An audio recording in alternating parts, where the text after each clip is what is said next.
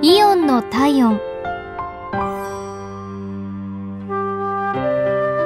今日はイオン東雲店のお客様からのお便りです。私の娘は東雲店の近くにある保育園に通っているんですが夫婦共働きでお迎えが遅くいつも寂しそうに待つ娘に申し訳なく思っていました。そして先日のクリスマスの日までも残業で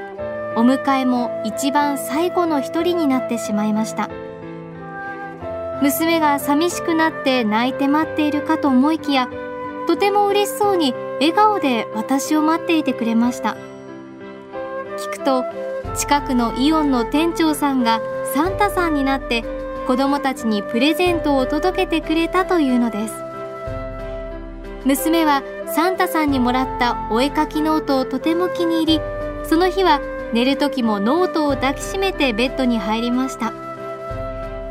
いつも娘のお迎えが遅くて寂しい思いをさせているので正直こんな笑顔が見られるとは思っていませんでした。娘にはもちろん